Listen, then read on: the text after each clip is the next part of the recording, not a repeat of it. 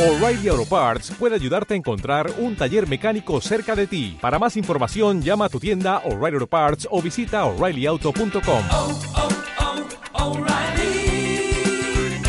oh, Parts.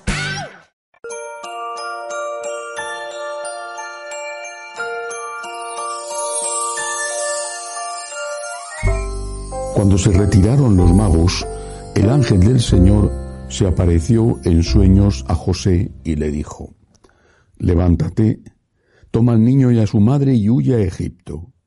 Quédate allí hasta que yo te avise, porque Herodes va a buscar al niño para matarlo. José se levantó, tomó al niño y a su madre de noche, se fue a Egipto y se quedó hasta la muerte de Herodes para que se cumpliese lo que dijo el Señor por medio del profeta. De Egipto llamé a mi hijo. Al verse burlado por los magos, Herodes montó en cólera y mandó matar a todos los niños de dos años para abajo en Belén y sus alrededores, calculando el tiempo por lo que había averiguado de los magos. Entonces se cumplió lo dicho por medio del profeta Jeremías. Un grito se oye en Ramá, llanto y lamentos grandes. Es Raquel que llora por sus hijos y rehúsa el consuelo porque ya no viven. Palabra del Señor. Gloria a ti, Señor Jesús.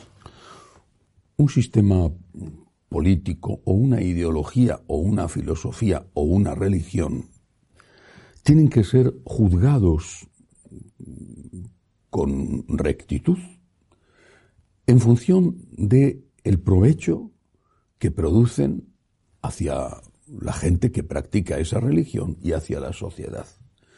Una religión, por ejemplo, que justifique, incluso que promueva el uso de la violencia, no puede ser considerada una religión verdadera. Pero es que si eso decimos de una religión, ¿qué tenemos que decir de los sistemas ideológicos que justifican, promueven e incluso hacen negocio de auténticos crímenes? Me estoy refiriendo al aborto. No es lo único. También habría que hablar de otras cosas como la eutanasia, por ejemplo. Son millones las personas que mueren inocentes en el vientre de su madre que se ha convertido hoy en el lugar más peligroso en la tierra para un ser humano. Millones las personas que son asesinadas por sus madres.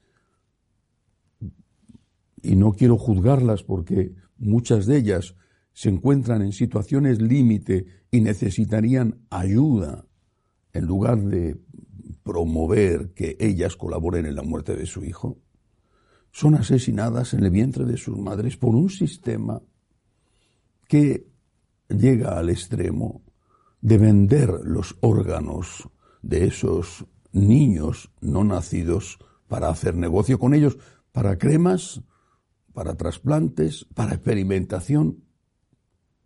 Si a Hitler, que seguro que tenía alguna cosa positiva, o a Stalin, que seguro que tenía alguna cosa positiva, algo habría, se les juzga con razón por sus campos de concentración en Alemania, en Polonia o en Siberia. Si a Mao Zedong se le juzga con razón por los más de 30 millones que causó de asesinatos la revolución cultural en China, ¿qué tenemos que decir del sistema ideológico que hoy domina el mundo, este nuevo orden mundial y que llega al extremo cruel de considerar la muerte de un inocente como un derecho que tenemos que decir. Vivimos en un tiempo de profunda oscuridad, donde el bien y el mal ya están tan difuminados que muchísimos no son capaces de distinguirlos. Un tiempo tan duro, donde incluso los católicos y hasta católicos practicantes apoyan con su voto o apoyan cuando son legisladores estos crímenes abominables que son el aborto. Un tiempo tan oscuro donde no se distingue, ni siquiera se hace caso a la ciencia. Se sigue hablando del caso Galileo como si fuera el gran crimen que cometió la Iglesia cuando Galileo, que tenía razón, estaba en el fondo simplemente difundiendo las ideas de Kepler, el gran astrónomo, y además tenía teorías, teorías que tenían razón. Y que tenemos que decir hoy entonces, cuando la ciencia dice sin el menor género de dudas que desde el momento en que existe un embrión hay un ser humano distinto de la madre, que tiene derechos. Y esto no es una opinión, esto es ciencia y además es, es algo que el propio derecho reconoce. Si muere el esposo, por ejemplo, o el padre, sin necesidad de estar casados, y deja a una señora, a su esposa, o a alguien que tenga algún tipo de derecho de herencia embarazada, ese nastiturus, ese bebé que no ha nacido, legalmente tendrá derecho a una parte de la herencia. ¿Por qué se le considera así? Porque se le considera un ser humano vivo. Si deja un gatito o un perrito muy querido por él, salvo que en países donde puedan heredar los gatos y los perros lo haya dejado en su testamento, no tiene ningún derecho. Hasta la propia ley reconoce que el nasciturus es un ser humano. Y repito, sobre todo lo dice la ciencia. Da igual, da igual. Son los mismos argumentos espantosos, terribles, que se utilizaban para justificar la esclavitud. Cuando se decía que los negros que eran traídos desde África en las sentinas de los barcos no eran seres humanos por el color de su piel. Los mismos argumentos, la ciencia decía, pero claro que lo son, pero daba igual, estaba el negocio detrás. Y aquí en este caso se juega con la vida de inocentes y se juega además con el sentimiento de esas madres que son personas muchas veces necesitadas de ayuda y no que las ayuden o las inciten hacer lo más terrible que puede hacer una madre, que es matar a su hijo. Esa mujer que está embarazada no va a ser madre el día en que dé a luz. Esa mujer que está embarazada es ya madre desde el momento en que se ha quedado embarazada. Es ya madre. Y esto es la ciencia la que lo dice. Empujar a una mujer a que mate a su hijo cuando lo que necesita es ayuda y cuando lo que hace falta es salvar las dos vidas.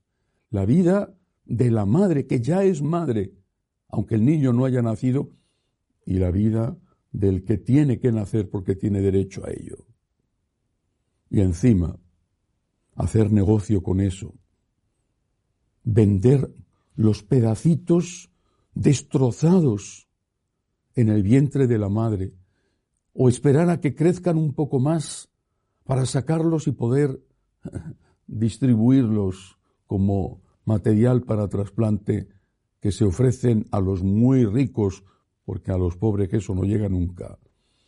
Es una prueba de la ignominia de este tipo de sociedad, de esta ideología, de este nuevo orden mundial.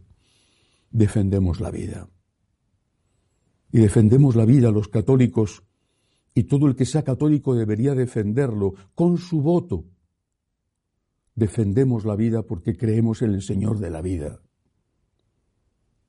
Juan Pablo II decía que había dos culturas, la nuestra y la cultura de la muerte que resuelve los problemas matando.